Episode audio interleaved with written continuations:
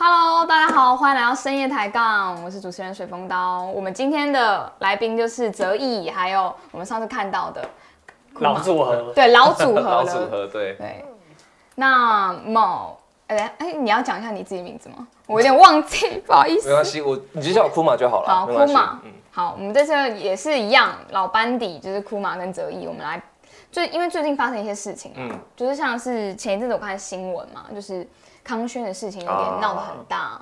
对，那康轩那时候那个事件，就是简单来讲，就是他们的老总就是呃老董，然后对从大陆回来，然后照理来讲应该要隔离，但是这件隔离就是他好像似乎没有真的这样做，还到处爬爬照，嗯然后就被举发，然后被罚了大概一百万。然后那时候就是有怀疑一个内部的内鬼可能是一个女员工，但那女员工打死不承认。嗯，然后可是因为她被公司里面的人霸凌到，她已经没有办法，她就离职了。然后到现在。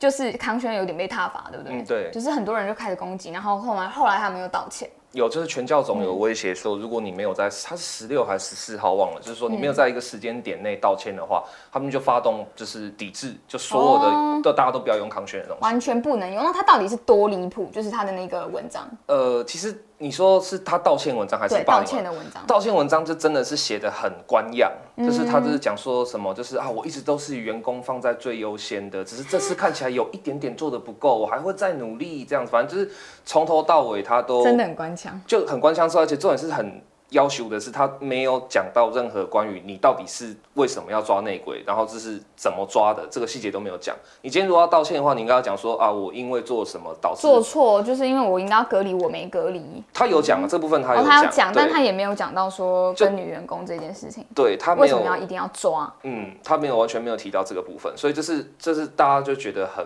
这是你知道官腔，就很没诚意的一个很官腔的道歉文。对，真的。对，那这跟我们今天要来谈的主题也有相关。我们今天就要来谈到面对不公义的事情的时候，我们应该要当一个躲在背后的吹哨者，还是明刀明枪的揭露者？嗯，对，那你们觉得呢？得意，我自己当然会觉得要当一个藏到底的吹哨者，啊，就像那种间谍，就是我是老鬼。的 那种，你以为你在拍片？我？是老鬼这样子的感觉。我觉得不是哎、我觉得刚好又跟你相反，我觉得就是你要明刀明枪的出来站，不然的话，我觉得当吹哨者会有很多很多的问题。嗯，等一下我们再，嗯，好，好，因为我相信很多为什么想要讨论这个题目，也是相信很多可能在职场上面。嗯，或者在各个不同自己的职业里面会遇到比如不公不义的事情，哦那可能现在的他正在遭遇说，哇天哪，其实，在可能霸凌我或者是怎么样的人，他其实是上位者，对那我应该要怎么做？嗯所以我觉得这一题其实是很有一个。对，其实职场上蛮常遇到对啊，这个状况啊，。或者这种学弟刚入学，然后对，哦学长就是学长学者们呃呃呃这样子，当过兵的，当过兵的大概都经验过了。对啊对啊当对啊兵当兵就是一个当兵应该就的。会藏到底吧哎、？当兵怎么吹哨？当兵吹哨变红松秋哎、没错了，当兵吹不。了哨。对，当兵真的吹不了哨哦，打一九九九根本没用。哎、没没，不是一九九九讲错了，反正了解，你这个自己负法律责任，这呃不代表我我们学这个节目的立场。好好好，没关系。好，没有错，那我们就要来正式开始讨论了。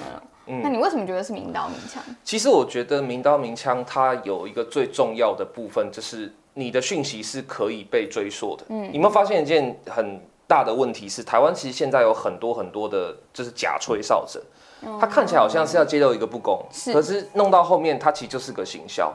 负面行销嘛，对，或者是他的目标就只是为了要去强调某一个他想要讲的故事，或是有太多这种例子了，比如像之前那个弯生回家的有没有？就其实你根本就不是就是弯生，你根本不是日本人这样天中的那个事情，像很多这种就是假爆料的事件，其实很很很严重对。那这些假爆料他凭什么？他就是。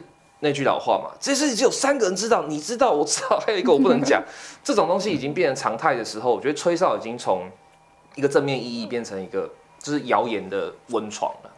嗯，就变成是一个只是为了弄一些谣言或是假对啊，假消息。因为其实你躲着嘛，所以你爱讲什么讲什么啊。我匿名，然后我躲在后面，你又不知道，那就看你们怎么传这样。对啊，但我会觉得，就是今天，呃，以所谓谣言的温床这件事情，你想你个顾虑就是说，可能你今天讲出来的真相会被别人传成是谣言，可以这么理解，对不对？对，那你今天就算站出来明刀明枪，别人不相信你的资讯，也会变成它是谣言呢、这有道理，这不是一样的逻辑吗？传一传会变一个样子。对啊，我我觉得这是一个前提，建立在说你要敢站出来明刀明枪的，表示你手上要有足够的证据吧。你如果今天都已经站出来明刀明枪了，然后比如说我是假设我是康轩的那个员工，我就是要告密那个，然后我用明刀明枪的做法，我站出来说，我跟各位讲，就是他应该有，应该有他应该有，这是偷跑这样，然后说哦，那证据呢？我觉得 这是不用讲了嘛，这个这这这这这是你明刀明枪，你这样好处。另外一个就是说，大家就可以直接就说哦，这个人神经病，不要理他，嗯对不对？但你如果躲起来，你在那边匿名发信，或是就是在那边偷偷讲，你讲的再乱，讲的再耸动，因为追不到你，没有办法去抓到你这个人，去要你为言论负责，你就可以一直乱啊。但我觉得今天你的误解好像觉得说吹哨者听起来就是笨笨的、蠢蠢的，嗯，所以，但是我的逻辑是，吹哨者他一样可以是收集到完整的证据，直接私底下传给他觉得有公权力的媒体啊，嗯或是自媒体。那这样子的爆料也不见得会失去它的有效程度，又可以保护这个当事者在公司里面的当下不会被揭发。要不然你看，就康轩的那个嗯女员工来讲，他就是没有最后他没有承认是他嘛，嗯对不对嗯？他死都不那。搞不好他承认了，他现在那些消息根本就出不来，或他早就被那些我们看不到的黑暗的手给凌虐到一个更糟的状态。我觉得相反呢、第一，我先讲后面第二个感觉比较耸动，是所谓看不见黑暗的手。你是明刀明枪的时候，黑暗的手反而动不了你。就像武器解密的那个那个呃亚桑德是不是是亚桑什么？对不起，我突然忘了他名字。呃，我昨天还写对不起，我有点忘，我也忘 了。我有点忘了，反正就像我我们就讲维基解密就好了。像维基解密的那个，就是跑到巴拉呃厄瓜多去的那个创办人啊，桑德斯是不是？啊，反正就当桑德斯好了。他的话，你看，就是因为他都明刀明枪的干，他都大动作的干，所以你如果今天就让他消失了，或你今天就想要把手伸过去了，所有人都知道，都大家都看着啊。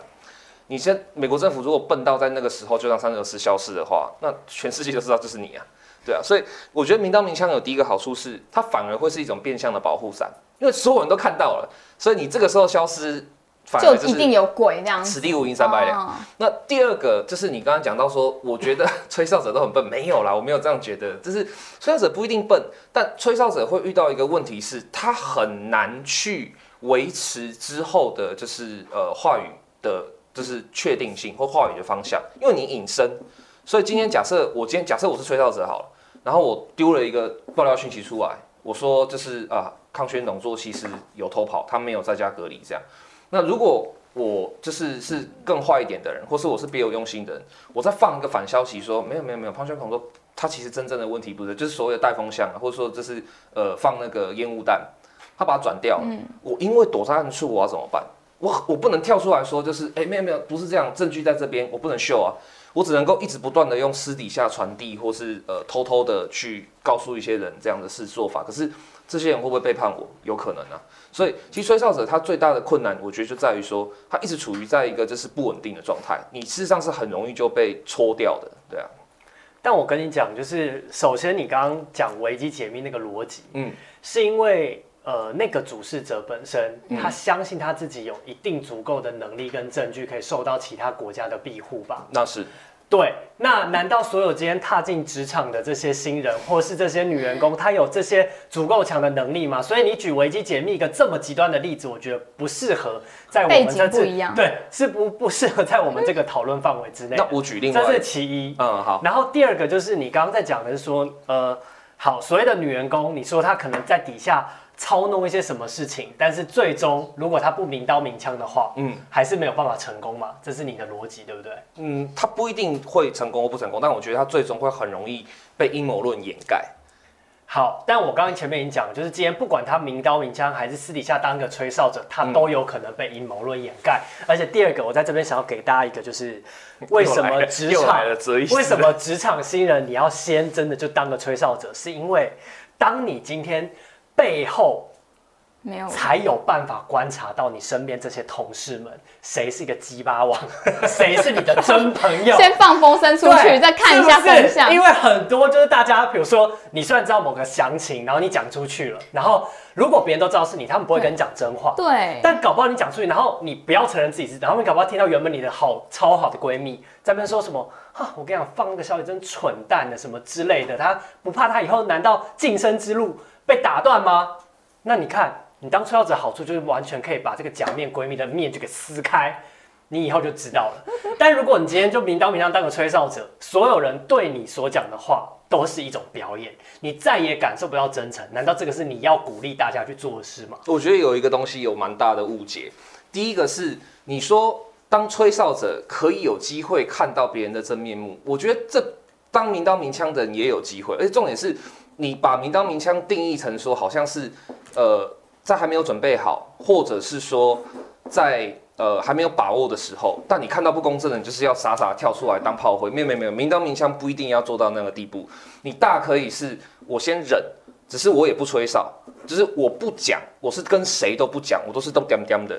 你这样子还是可以看得到很多真面目啊，你这样是可以看到很多事情啊，所以并不会说明刀明枪就一定是看不见的，一定会被就是大家先封杀这样。你可以不讲，明刀明枪不代表是说随时看到随时讲这样。那其实很多事情我们都没有那么没有那么愚蠢啊，比如说你在街上看到有一个随机杀人的，或是拿着一把枪在那边乱开，说我我就是疯了怎样怎样的时候，你说哦不公正，所以我要挺身而出这样，嗯，我觉得应该大多数人不会做这个选择，所以不是到这个地步。那第二个是你要讲的重点是说，吹哨躲起来的话，哎、所以我怕我忘记，我可以先回应你刚刚那个所谓看不看得到真面目的这件事情。哦，好好你讲，我觉得的确你说的都看得到一定的真相，嗯。嗯，因为你表态了，一定就多少就可以看到到底谁选择了什么问题，嗯嗯，但我觉得这个是程度之别，嗯嗯。意思就是说，吹哨者为什么可以看到比明刀明枪更多的真面目，是因为你才可以看到真正亲近的人他到底是什么样子的态度。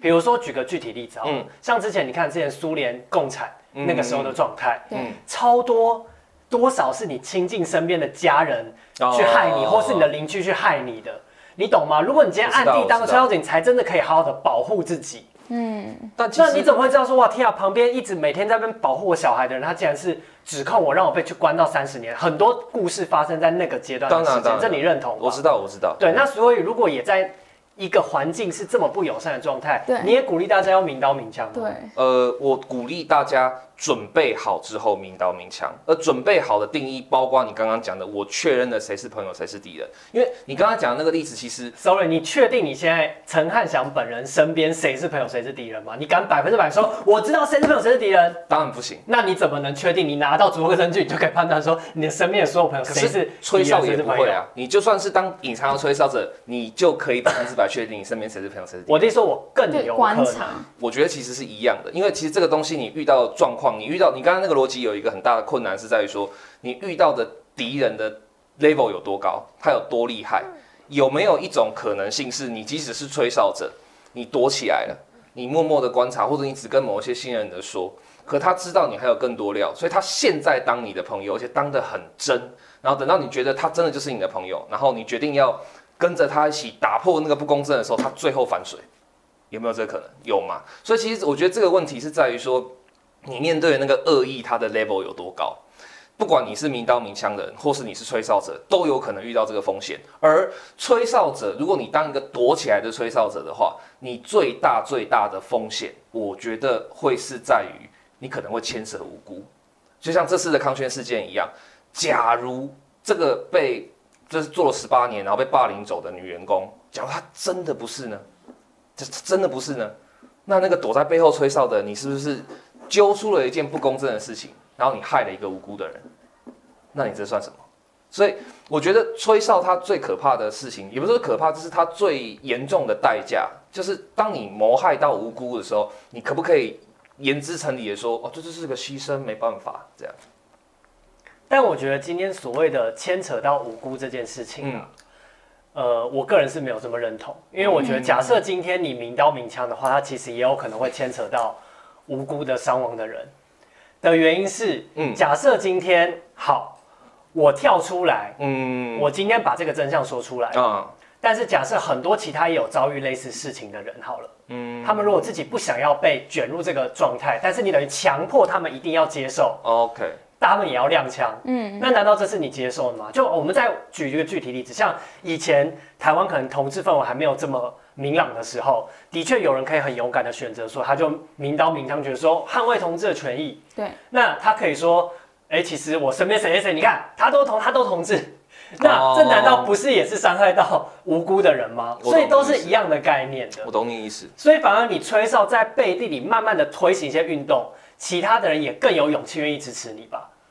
对啊，那干嘛不就是你吹哨了推翻了，那大家再亮牌就好啦。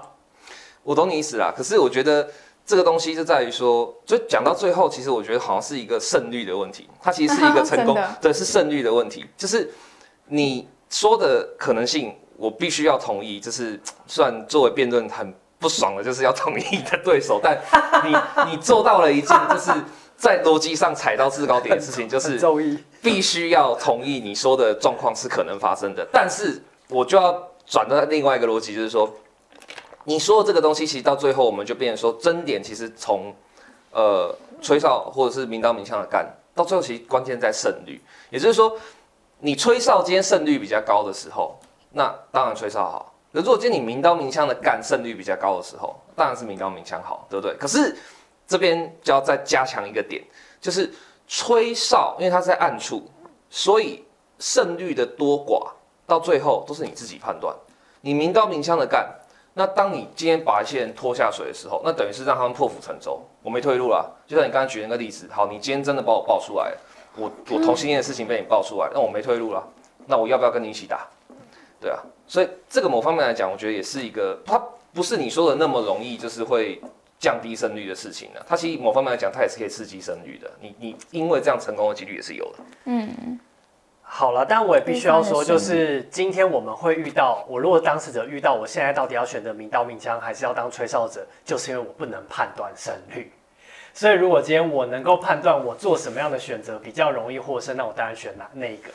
那我今天反问你，我刚刚讲到就是有一部电影叫《普利兹记者》，嗯哼，它里面就在讲说，有一个记者他发现就是苏联那时候饥荒的事情，并且他想尽办法把那个报道给写出来了，中间遇到超多的迫害，别人都不愿意让他出版，最后他找到了一个媒体，大亨好不容易把他出版了，嗯，但最终因为那个大环境的不友善，他还是失败了，甚至他最后被迫害死了，就出这个、那个媒体之后两年内就死掉了。嗯那反而是在背后一些操弄，甚至有一个是诺贝尔得奖嗯主，大家可以去看那部电影，很好看。是，还继续站到了后面。嗯那我的逻辑是，假设你的大环境这么不友善，那为什么你不会选择等到你好好一样收集资料啊？那等到终究东西它会更迭嘛？那等到确定安全的时候，你再公布出来也是 OK 啊？为什么一定要在那个当下做这个选择呢？我觉得你刚刚的这些话题，应该说呃概念或者逻辑举例，它都建立在一个前提上，是说我不能判断胜率，所以我就必须要当吹哨者。但其实你大可以是先学会，或者说先去揣摩现在的胜率是多少，然后再决定你要明刀明枪还是吹哨者嘛。就是那揣摩胜率这件事情，它基本上跟你是不是吹哨者这个决定，它可以在它之前呢、你不一定要就是先你变这逻辑变好像是说哦我不能确定。那我就只剩下一条路，就是当吹哨者。可是你不能确定，那你为什么不能走另外一条路？是那我先想办法去确定的。对你，你大可以在决定要吹哨或明刀明枪之前，你先去做这个努力啊。我努力去去去判断看看，去解读看看。所以你刚刚讲的那个普利兹讲的案例，那我也回一个案例给你，水门案呢、你看水门案当初的那个关键的那个推手，那个生喉咙，他的确是躲起来的人，他是躲到最后，就是很久很久以后，两千年前后的时候，他才跳出来说，好，其实我就是生喉咙，我就是当年水门案的那个关键的推手。哎，当初他是联邦调查局副局长，哎，对不对？对。可是你看他都藏这么深，但是但是他有没有需要两个菜鸟记者？当时华盛顿邮报两个菜鸟记者帮他当明刀明枪的，他需要啊。所以事实上，这个东西并没有一定要卡住，它大可以是我不知道怎么判断胜率的时候，那我先决定判断胜率，我再决定我的做法，对啊。那判断胜率再决定做法之后，明刀明枪，我觉得事实上会比就是呃只当一个吹哨者好，因为你没有一个明刀明枪的对象的时候，这是我刚才讲的，就是吹哨者最大的问题，真的就是呃，好啊，你说滥杀无辜，这可能会大家都有，明刀明枪跟吹哨者，我同意。但是我觉得吹哨者最坏的问题就是它变成 rumor，它变成那种不可控的谣言的时候，就像刚才提到，现在还有人说他是外星人杀的，这你怎么办？对啊。但是，嗯嗯，那我我翻译一下你刚刚那个逻辑，套用在现在这个女员工的状态要怎么翻译？哦你的意思就是说，好，我的确可以当个吹哨者，但是我必须要先找两个我的同事当那个明刀明枪的人，然后嘿嘿，你们牺牲了，然后这件事情过后，我说其实我才是那个 真正的主使者，那不是更一个没有道德？他先送别人去，送人死，这是一个更没有道德逻辑的事情。送别人你为什么要鼓励人家去做这件事情？你为什么会把剧本变成这样呢？我没有在想，，你刚刚的意思，水波他听起来就是这，我是翻译给大家听而已啊。嗯你就是说先需要这两个记者去送死，然后后面哎、他才跳出来主使者反而要当吹哨，对啊啊，嫩逼先送到华前面。盛顿很荒谬哎。水门案事件里面那两个记者也没有挂、他们还变英雄哎、是你不是要他们送死？我的意思是指说，就要他们当下去冒那个险嘛？不是不管他们结局怎么样，是不是都是要他们冒那个险？你希望他们承担风险？我他你承担风险，share 共同 risk 是一定要的。不管你是做吹哨者或你要明刀明枪干，其实吹哎哎，我哎，他就偏我这边哦。吹吹哨者的 risk 其实更高，因为你当你是吹哨者的时候，意思就是说，就像我常很常遇到一个状况嘛，哎、我偷偷跟你讲，你不要跟别人讲哦。那今天我是吹哨者，所以我跟你讲这个话嘛，我说我偷偷跟你讲，不要跟没有。但是我前面就一开始就已经讲说，嗯吹哨者不是笨蛋，就是吹哨者一定不会只是跟同事讲说，哎、我跟你讲怎么样？我说他可以找公信力的媒体去讲啊，媒体不会背叛你吗？不是啊，逻辑解密就是被卫报叛，好。那如果以这个逻辑来讲，那你明刀明枪也会被背叛呢、没错啊，所以啊，所以今天我们在讲的就怎么样规避风险。假设今天我就是个女员工，嗯，我就是一个没有刀没有枪的女员工，我要怎么保护自己？我先把你的那个剧本翻一次好了，因为你刚刚那个剧本实在太扯。为什么别人说是一个员工，然后只是默默的就是心中腹黑的想说，哎、嘿嘿，我要找两个人，一，他们去死，这样不是这样吧？如果有这种这种歪曲的心态的人的话，他应该对他老总这样跑掉或干嘛，他应该会觉得说，好棒哦，天啊，他是我的偶像哎，他超棒的，你吹个屁哨啊！你根本就觉得他这是你的英雄，因为你的性格很歪曲。正确的明刀明枪的做法，在你说的那个康轩剧本里面，我觉得应该会是说，呃，我默默的知道了这个事情以后，那我不会就是觉得说，这是所以你们两个去死，随便找两个垫背的，不是。就像你讲的，我可以先公开的把这个事情传送给记者，传送给媒体，然后我请我的两个同伴做的事情是什么？是我如果被针对的时候，那我如果资料发不出去的时候，你们当 backup，你们继续发送。你们继续帮我做，那他这两个同伴有没有可能因为怕事或觉得说，哇天哪，你都已经被弄成这样了，我不要，我不要，我不要再帮你了，有没有可能有？可是那如果说他再多加一个人呢？这种情况下，这个这些人他是不是从说就是反而颠倒过来，是明刀明枪的人站出来谈，然后后面的人负责做后续跟做后做 backup。我的理想是这样子啊，不是说明刀明枪的人躲在后面说我明刀明枪，然后两个人在前面讲 他们死好。没有啦，不是这样啊。所以在这个逻辑下，你可以发现一件事情说，我觉得明刀明枪的好处是，你可以就是把那个希望的种子往后传。就你刚刚讲的，就是说，就算这个环境不像你讲普利兹讲那个故事嘛，这个环境不理想，这个环境现在就是说不出这个事情，那还是得就是让它往后传。那你明刀明枪也可以往后传呢、刚刚讲的那个案例不就是可以往后传吗？对不对？那那个人是不是就牺牲掉？对，明刀明枪的代价，他的他的最后的底线就是，我是停损点啊。我个人，我既然敢站出来，就是我就停。所以假设啦，一样以康轩这个例子来讲的话，我觉得如果他今天这个呃康轩这个事件真的要明刀明枪的干，我觉得最好方法是什么？就是直接就是在爆料的时候，就是在把这些事情爆出来的时候，我先辞职啊。我今天就直接就辞职，一辞呈一摔，棒，然后就我要开始讲了，这样，对啊。但我觉得今天这个听起来当然是很热血啦，很 很理想主义，对，就是好像觉得说，哦，我就做这件事情，我就是可以不用去思考我后面可能会负担的代价。但是你要思考，就我刚刚讲的前提，嗯。就是这些人他可能本身是没有任何资源跟背景的条件下，嗯。你以为辞职就可以解决问题吗？如果他今天身在是一个这么大的媒体界，难道他一未来还想要发展在这个道路上，整个他不都不会被封杀吗？也被封杀没有看一下，对啊，是有可能的啊，因为他怕他进来，有可能又告密。呃就像你看最近那个玛丽川普，川普的子女出了一本嗯我知道，书啊，爆他，对啊，他中间的状态，包括他现在爆了，还有多少人认为说他就是在传谣言？他不是明刀明枪了，他明刀明枪更还更完，他写了一本书，还被报道了，嗯，就还被这样贴了各种标签，然后并且还有真的很多人不再敢跟他合作，或是继续报道他的事情，嗯。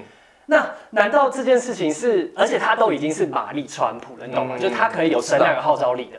那今天你难道真的鼓励我们今天在讲，就是职场的一般人，他们真的要做这个选择吗？我觉得，比如说就是大拉拉的把事情讲出来，大拉拉的辞职，我真的觉得这不是一个好的方式。哎，我觉得，嗯，你讲到这个部分的话，我同意你说的，就是说。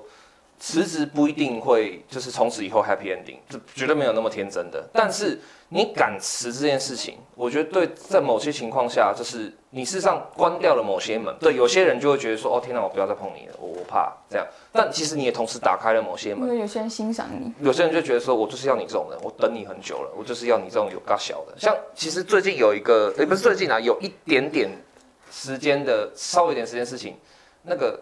呃，美的好朋友事件你们知道吗？美的好朋友小编脱离出来以后，爆了一大堆料，这样什么的。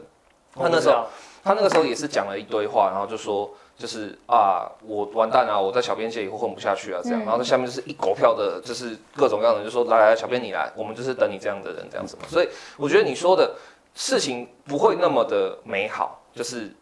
就是一切都会往好的方向走。你做了正义的事情，正义就会中。no no no，是是社会不是这样运作的。对，没错。但是也不会那么绝望，就是一定会。你做了某件事情，像你说马丽川普也是啊。对，到现在还是有些人会觉得说：“哦天哪，你竟然这样对川普，我们不敢再碰你，我们不想要再看到你，或者我们跟你要保持距离。”但有一些人马上就是招手啊，我们等你很久了，来快来这样啊。所以我觉得他机机会其实是均等的，所以关键在于。你要不要当那个明刀明枪站出来的人的时候，我觉得关键在于一个最基底的事实，就是说你值不值得？你今天觉得值不值得？嗯，就比如说我今天讲，我每件事情的程度程度不一样嘛。我今天是康轩的董座，他疑似就是不是已经确定，他偷偷的往外跑这种程度的事情，如果是我啦，我个人的价值观的话，我可能就连吹哨都不会吹，我就觉得说嗯还好算了，这个事情我是可以当一个肮脏的大人就让他过去的。但如果今天是某个人他私下偷偷的去，比如说贩卖小孩子的器官，或是那种儿童儿童卖春的事情的话，sorry，那个你踩到我的底线，我敢直接揭露，我敢出来跟你玩命，对吧？所以我觉得是事情的程度，对啊，并不是说就是有一个公公式可言这样。那你刚刚说到就是比如说。嗯，你可以接受。如果你说你可能在康轩，你搞不好可以接受。对，老板拍拍照。嗯，但如果今天他是贩卖儿童器官，你就不能接受。嗯，那我就好奇说，你这个判断依据是你个人的道德准则的程度嘛？对。那假设今天外部的整个大环境的程度，你是不是也必须要考虑进去？那你怎么去做衡量跟判断呢？我觉得你说的我同意。对，而且最好玩的事情就是说，其实。我刚才讲那个东西很热血沸腾，讲的很像是我会真的这样，我真的会怎么样？假设我真的看到有一个人，他就是在挖小孩子的器官，可是外部环境其实很残酷的。我冲过去抓住那个人的手，说：“你怎么可以这样？”我得到的下场当然就是砰砰砰砰，好就倒在地上，就对他搞不好说干嘛？对啊，这样明道明枪，对啊，很 OK 啊，哪里好？没有，不是好不好，而是说，所以当我在判断的内部动机跟外在环境的归因以后，这两者合在一起，就回答了刚刚你的那个问题，这是胜率啊。所以，当你今天在判，你说不知道怎么判断胜率，说当然是当吹哨者好啊。我说应该要先决定胜率吧。所以我们刚才已经讲出答案了，答案就是你先确定了你的内部动机，就是我今天对这件事情是看不过去的。然后外在环境，OK，我今天虽然看不过去，但我零胜率的时候，那我应该要先忍着，还是我应该就明刀明枪？这边我们觉得还要再聊什么叫零胜率的时候，给大家一个定义。零胜率哦，就是你自己都知道你绝对不可能成功。你自己都知道，而且百分之百确定。比如说，我自己觉得的零胜率就是我知道周围大家的共识可能都是站在某一边的时候，这个是我认定义的零胜率。我觉得还好，我觉得那个的话，我所以我想知道你是什么，你的判断基准是什么？我的判断基准就是，实际上就是它可以随时让我的生命消失。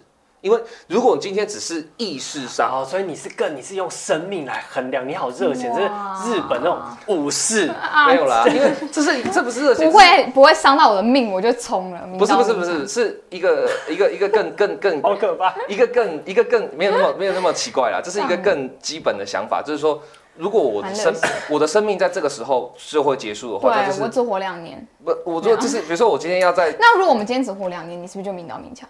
如果你今天只能活两年，呃其实就没差啊，因为被攻击或什么，其实也还好。两年可能还会再想一下。哦，可是如果只是两天的话，就绝对就不用想绝。对直接揭露两天两。天不用想啊，上啊，对啊，这是要了啊，对啊。嗯，但我自己最后其实呃，为什么会想要站在吹哨者的立场？还有另外一个原因是，呃，我们今天前提是这件事情如果是正义的，嗯嗯，但是站在每个人不同的观点，搞不好你认定的正义其实是不正义的呢。啊，所以我觉得当吹哨者，另外好处就是你可以好好的冷静，先真的判断一下，或是你当一个吹哨者才会觉得我先安迪真的可能可以实际了解别人的想法，最后搞不好那个愚昧的是我呢。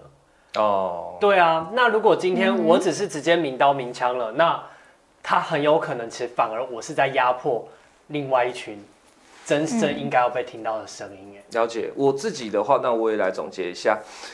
我觉得呃，刚好跟你完全颠倒，就是为什么明刀明枪会是我比较喜欢的方式，正好是因为你明刀明枪的冲出来以后，或是明刀明枪的做了一些事情之后，对你可能会做错，你可能会成为就是呃某一些人的恶魔，就你可能以为你是对的，但其实你是造成了某些人的噩梦。是啊，是。对，但是因为你有站出来，所以他们知道该怎么责怪你，你也知道我我我做出来的成果是什么，结果是什么。我觉得明刀明枪，这是我最欣赏他的部分，就是说你的代价跟就是呃怎么讲努力，或者说你你做了什么，你的代价是公平，也不是公平，就是他公开的。那吹哨者，我觉得有时候会有一种，你知道会有一种现象，像你讲的，我偷偷摸摸做了很多，比如说我其实本来很讨厌某个人，那我在背后偷偷摸摸做了很多对他不好的事情，到后面我发现啊，他其实没有那么糟，我其实不应该这样对他，那我就当做什么都没发生过，然后我就觉得，啊反正他也不知道啊，没关系吧，这样你做了这么邪恶的事情，结果你事实上一点代价都不用付，我觉得这个很不好。对，我觉得这种这种这种事情是很，它会让一个人的，你知道，心态会变得越来越卑下，他会觉得越来越觉得说，反正我不要被发现就好啦，这样，所以，嗯，That's it，所以你的意思就是说你是英雄，我是俗辣？没有啦，为什么第一讲就这样。不是啦，不是所以，当我跟你你的逻辑，嗯嗯，往下推演的话，嗯。好的他就是蝙蝠侠，坏的他就是小丑，哎、对，就是这个逻辑啊，是，对啊。所以我的逻辑就是，我们必须要想清楚，并且理解，我们就都是平凡人。当我们都是平凡人的时候，你千万不要自以为戏剧化自己有某种英雄主义，觉得我可以怎么样怎么样怎么样。嗯，你凡事都要三思，并且小心。那我就用汉娜·厄兰的平庸之恶来结束这一回合。当所有人都这么 讲，对，当所有人都这样想的时候，平庸之恶就会发生。就像所有人都知道，反正那视对就是社会上的事情。反正纳粹我又没加入，他们杀了几个人，杀了几个人，我也是受害者啊，whatever。好那我还要再补一个哦又要补但我要补的就是嗯一部电影《辛德勒的名单》。哦，好，今天如果我可以当个吹哨者的辛德勒，我可以拯救更多不公不义的事情，帮助这些犹太人他们能够存活下去。我也不要当一个我一枪就被毙命的辛德勒。好，我们今天了解了，就是说我们面对不公不义的事情的时候，我们到底要当一个躲在暗处的吹哨者，还是明刀明枪揭露的？其实这两个都是在解决不公义不义的事情啊，嗯只是采取的方式可能不一样。嗯，那我自己，你会怎么样？我蛮好我。对我以前都是明刀明枪，我你看，因为我我超正义的，你就是看有人霸凌会跳出来讲。正然后，但但是在以前真的认真说，我就是那个应该说班级势力不够强的时候，你就会被霸凌，反被霸。但是如果你班级势力够强的话，你讲站出来讲，大家不敢说第二句话。嗯对，所以他反而会力挺你。那其实我觉得真的还是要看，真的好像还是要看那个背背景哎。对，还有看就是胜率嘛，就是对，啊我觉得有一点点是这样，因为就是处理不公不义的方式可以很多。嗯那有时候你就是出去，你也知道明刀明枪，就出去就躺枪这样子。嗯对，或者是说，呃，你这个时候你你有能力，你有那个 power 的时候，你其实是不是该当明刀明枪人，还是反而应该像，因为你可能当明刀明枪，很可能第一个被干掉。对，那你如果当吹哨者，可能就是比较聪明的躲在背后，然后还可以去做一些策略。嗯对，但是也回过头来，就是像库妈讲的，有可能呃方向走到你已经不是你想要的。嗯，因为如果你今天当一个明刀明枪人，你还可以在台面上解释，对，对你还可以说，你还可以表达，那大家也不会误会。因为你如果在背后当吹哨者，你等于又要再丢一个丢一个讯息出来，嗯，这件事情。好，那辩论到这边，库玛，你还是维持你原本的论点吗？好了，我认真你自己的，我自己的话，呃，我觉得我有被哲一说服一些啦，就是有的时候，其实我觉得我最后的论点是这样，嗯就是觉得最理想的状况就是明刀明枪的人跟吹哨者紧密的合作。这个世界上需要有明刀明枪的出来谈的人，那你要当谈的还是？我比较习惯当谈的。你体型这么大，不谈不行啊，对不对？对啊。但是我我最后想要用一个桌游的游戏来解释这个世界的逻辑。该不会是狼人杀？是阿瓦隆。哦你要想为什么梅林要永远藏在后面，是因为当今天你真的想要做个好人，你会愿意采取的手段绝对没有办法赢过坏人。你唯有办法就是当个隐在暗地的吹哨者，想办法促成好人的胜利。这就是阿瓦隆这个桌游带给我们最大的启发。好，等下去玩一下，等一下去玩一下。哦，好厉害哦那！可是我觉得你这样讲跟我的不冲突下啊。面那个在没有摇头，阿瓦隆最大的启发不就是平民都很笨吗？道在干嘛。哎，安内姆汤，安内姆汤，对你这平民对吗？那奥个龙的最后平民在搞破坏平。民都平民都很聪明就会赢，平民都很笨就会输。对对对对奥龙的结论政治相当正确，好了，没关系，你说的是事实。没有啦，可是我觉得真的你讲的跟我的东西没有太冲突，就是你说的到最后其实也是，你看谁还是要有平民当明刀对明枪的，谁可以当保护梅林，就出来坦的啊。你没有坦的出来人怎么谈出来保当护梅林？美甲梅林。对啊，也是啦，也是啦，蛮有趣的。嗯，好，那我们这一次的论点都到这边。那不知道就是观众们，你们的想法是支持就是当个躲在背后吹哨者，还是明刀明枪的揭露者呢？那欢迎在底下留言告诉我们你的想法。然后如果想要听更多的呃讨论或议题的探讨的话，也可以在底下留言告诉我们。那我们的深夜抬杠就到这边结束喽，下一集见，拜拜。拜拜。